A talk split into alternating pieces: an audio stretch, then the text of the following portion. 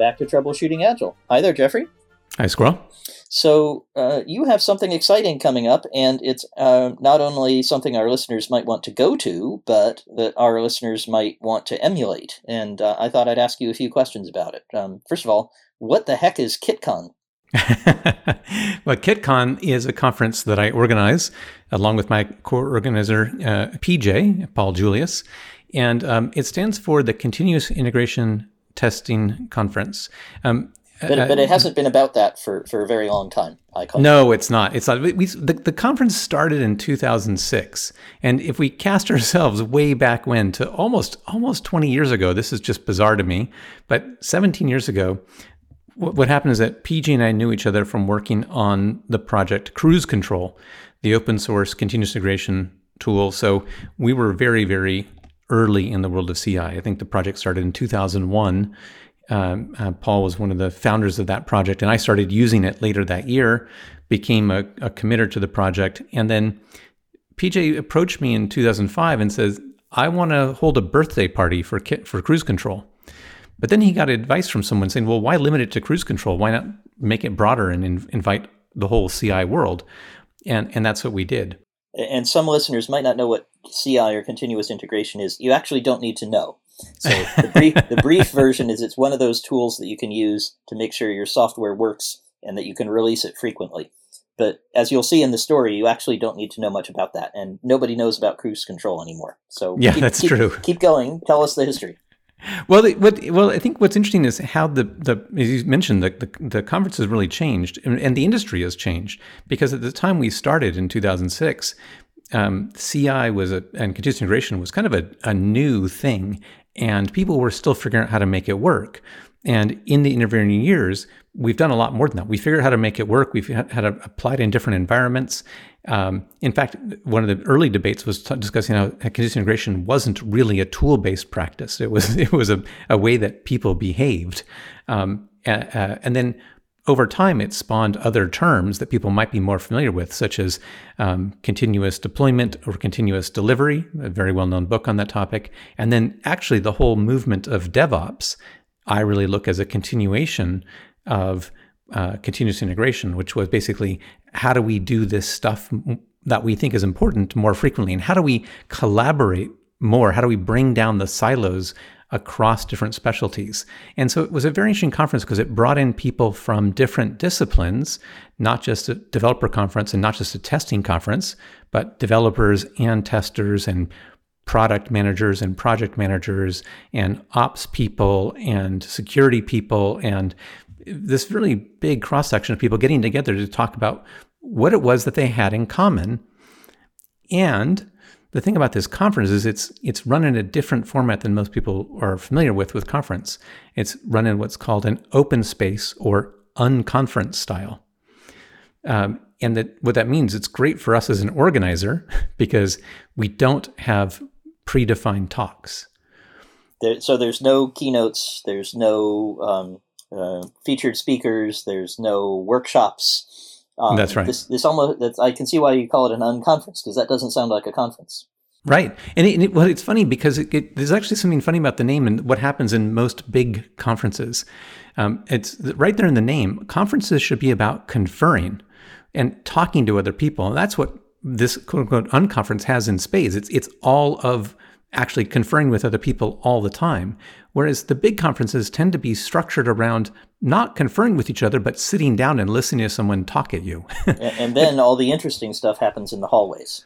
Exactly. I, and I love that phrase that people use. Sometimes they could say, oh, I really enjoyed the hallway track at this conference, meaning I, lo- I liked all the conversations I had in the hallway.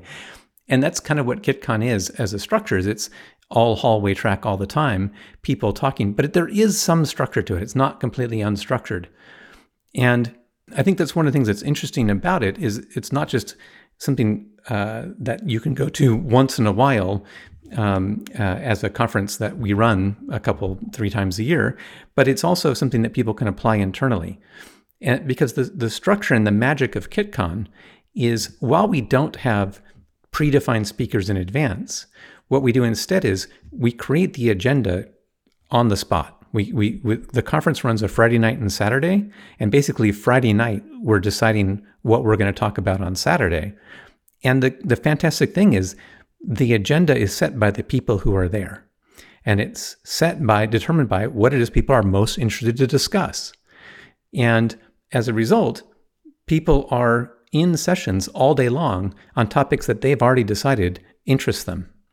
And what you get is this fascinating combination and this this um, uh, uh, conversation between these groups who you happen to be bringing together because they were interested in continuous integration and testing. But then that's led to the evolution we talked about before. I want to ask you more about how this works and how people might use it for their conferences or uh, offsites or something like that. But before we go there, just help me. What's CITCON about today? I'm interested. I've never asked you this question. So I, I know what I think because I go to almost every one. But I wonder, what what do you think it's about? Because it's definitely not continuous integration anymore. I don't think I've had any conversation about that in, in, in the past four, four or five years. Although that's some self-selection on your part, which is kind of it, it hits the point. There are definitely people who still come and talk about continuous integration, um, uh, but it's but if if that's not the topic of most interest to you, and which probably was very interesting to you twelve years ago. Oh, it certainly was. It was the thing I was fascinated by and, and needed to learn about. But now it's kind of industry standard, so it's not a topic I need a lot of information about. But what, yes. When you're describing it to people like our listeners, what do you tell them that they'll they'll get from it? Yeah. What, what I say is this. I said the, the important thing about CITCON is the other attendees. What you have is this amazing selection criteria where you get people who've decided they care enough about the ideas around software development that they're willing to give up their own time, that they're willing to show up on a Friday night and a Saturday.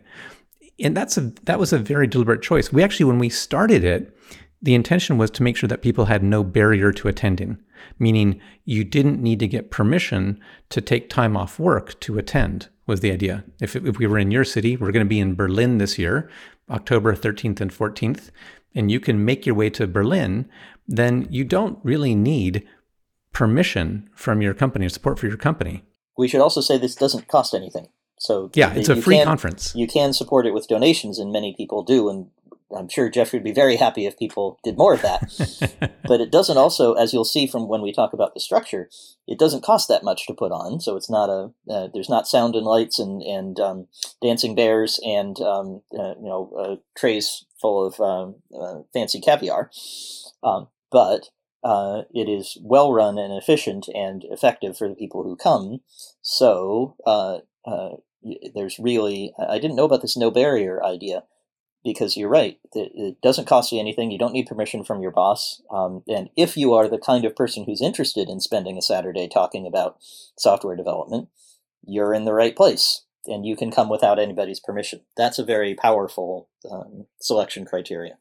Yep. And and so it, I like the phrase that I've come across recently that I like is it's a it's a conference for people who take ideas seriously. And I think this is a phrase that will resonate with the right kind of person. Because what I often would experience among CITCON attendees is they would they leave completely energized, completely charged up, and they're so excited. They've just spent this whole day talking to people, all day Saturday, and they leave and they're so excited. And you ask them why, and they're like, "I'm so happy to know it's not just me. It's so happy to find other people who care about these topics like I do." And it's really a, a, a session of people finding each other. Uh, people have common interests, and often it's very rewarding for people that who otherwise felt isolated. Like, don't other people see that there's these problems or opportunities? Why don't other people want to discuss this? And so you get these My people God, together. I'm so bored in this stand-up, and I can't believe it. And everyone else seems happy. Why is that? And you go to a, a meeting of people who were bored in their stand-ups and did something different, or who were frustrated that their engineering teams weren't creating a profit and did something about it. That's right. And that I see that a lot also. New folks coming have that epiphany. That's right. And and I think and that's what as what you have is people coming back again and again, year after year. Um, you you've made it to almost all of the uh, seventeen or you know that we, we or sixteen we've had so far in Europe. So indeed, except for the one you forgot to tell me about. Yeah. Well, we're fixing it this time. you you you know about it well in advance. I definitely know about it now. You've definitely taken care of that. And so you'll have people who are there for their third or fifth or eighth or tenth tw- time. And it's sort of what the, defines the conference then is the people who attend and the people who come back. And usually, the thing that's weird about the conference is we, we cap registration at one hundred fifty people, um, with the idea that about thirty percent will drop out because it is a free conference and something will come up, life happens, and they're like, oh, sorry, I can't make it. So we end up with around uh, one hundred people, maybe fewer, maybe maybe as, as few as fifty, maybe as many as one hundred. But about a, th- about a third to half of those people will be returnees. And then those people come back because they've gotten so much value and energy and excitement out of the past conversations. And that's then really infectious for everyone else. CITCON is an infection. You heard it here. But a good one, but a positive one. But it, it it has this other aspect. I think it's worth, and this is the part I think when you mentioned earlier that it might be relevant inside companies, is it has this sort of stone soup quality. Um, uh, and stone soup is a is a parable. It's a, a children's book that I read to my, my kids when they were small. One of and my favorite stories. Who... I tell clients about it all the time. Oh, do you? Okay. Well, maybe why don't you tell us, Squirrel? How do you tell this the stone uh, soup uh, story? Absolutely, and I'm usually telling it in the context of um, building material and documentation, but uh, equally ap- applicable to building knowledge, which happens at CITCON. So, and it, um, it's all about soup, which doesn't seem relevant to knowledge, but it will become evident. So, two travelers in um, medieval fairy tale times are walking along a road, and they come to a village, and they're tired and hungry. And they start knocking on doors in the village, and they say to the villagers, would, could you help us out here? Um, we're two tired, hu- hungry travelers. Do you have any extra food? And the villagers said, no, go away. We don't know you, and we have our own troubles. Get, get out of here. And then they go to the village green, and I never quite understand how this happens, but you can imagine this teeny little village, and it has a common in the middle with a sheep grazing on it.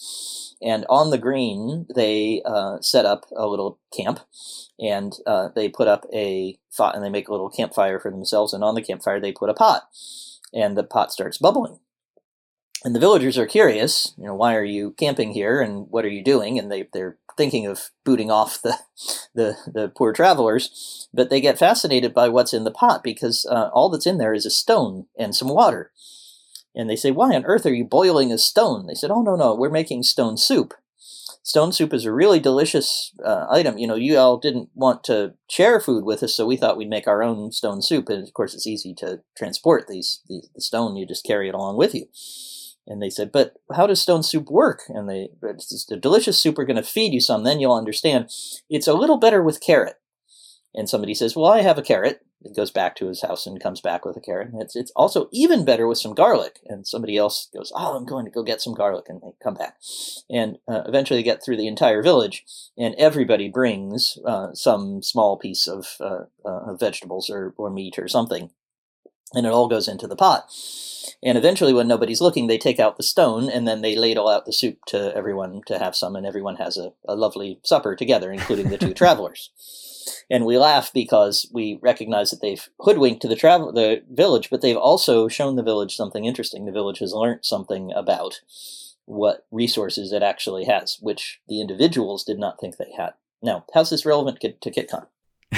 Well, that's what, what happens at CITCON ends up being stone soup. What we make together is more than any one person could have envisioned in advance, because it's determined by what people show up and what they bring to it. And it's often surprising what people have. And, and that's what I wanted to connect that to. This is not something that just has to happen to conferences among people who don't know each other. You can actually use the same process inside a company. And having uh, this type of, of open space conference is something I've done uh, with companies I've been part of, and also I've done it as a consultant at various companies to uh, bring people together and run their own internal open space. Uh, and in fact, when I had first learned about open space, I learned about it first in the context of uh, some large uh, European company that ran it for like two thousand people. And then, so I'd had that, I'd never experienced it though until P J said, oh, I, I've experienced it at Bruce Eccles' conference. And you know, he'd had this prior experience in that. So he knew that we wanted that, that format. When we run it inside companies, people are often really surprised because it turns out, much like your uh, the story of the medieval travelers, the fellow villagers, the other employees in the company, have a lot of hidden resources or resources that they didn't know each other had, you know, shared concerns, ideas about how to solve it. And we'll put together the same kind of thing, put together an agenda based on suggestions from the people in the room. People will vote on the topics most of interest. They'll break up and have the discussions with the people who are interested. And they leave really excited and, and ideas that, that, that they want to go back and start applying right away. And you have this wonderful creative uh, experience that, that really brings people closer together. And again, the key idea is that the people are discussing things that they care about with other people who care about the same topic. And there's just really a magic in that. There certainly is. And Jeffrey, I've got about two hundred questions about that. And I bet our listeners do, do too, especially about how you go about making this work. But I'm also looking at the time, and when we don't like to take more than um, maybe a, a single subway ride for our for our listeners. So I'm wondering, could we come back next week, leave our listeners hanging for a bit, and if they really want to know more, they can follow the links in the show notes to information about open spaces and, and lean coffee and so on. But why don't we come back next week and get into the nuts and bolts of, of how this works and how you run it at CITCON, um, where it goes wrong. How about that? That sounds fantastic.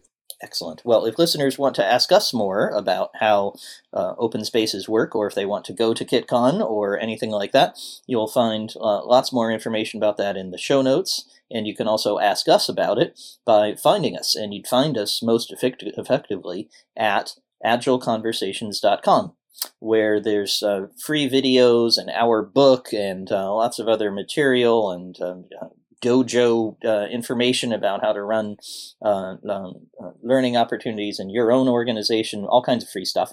And uh, there's also our Twitter and our email, except it's not called Twitter anymore. I don't know what it's called this week. Uh, you can find us in lots of different ways at agile conversations dot com. And of course, the other way to find out more is come back for the when the other shoe drops next week for another episode of Troubleshooting Agile. Thanks, Jeffrey. Thanks, Squirrel.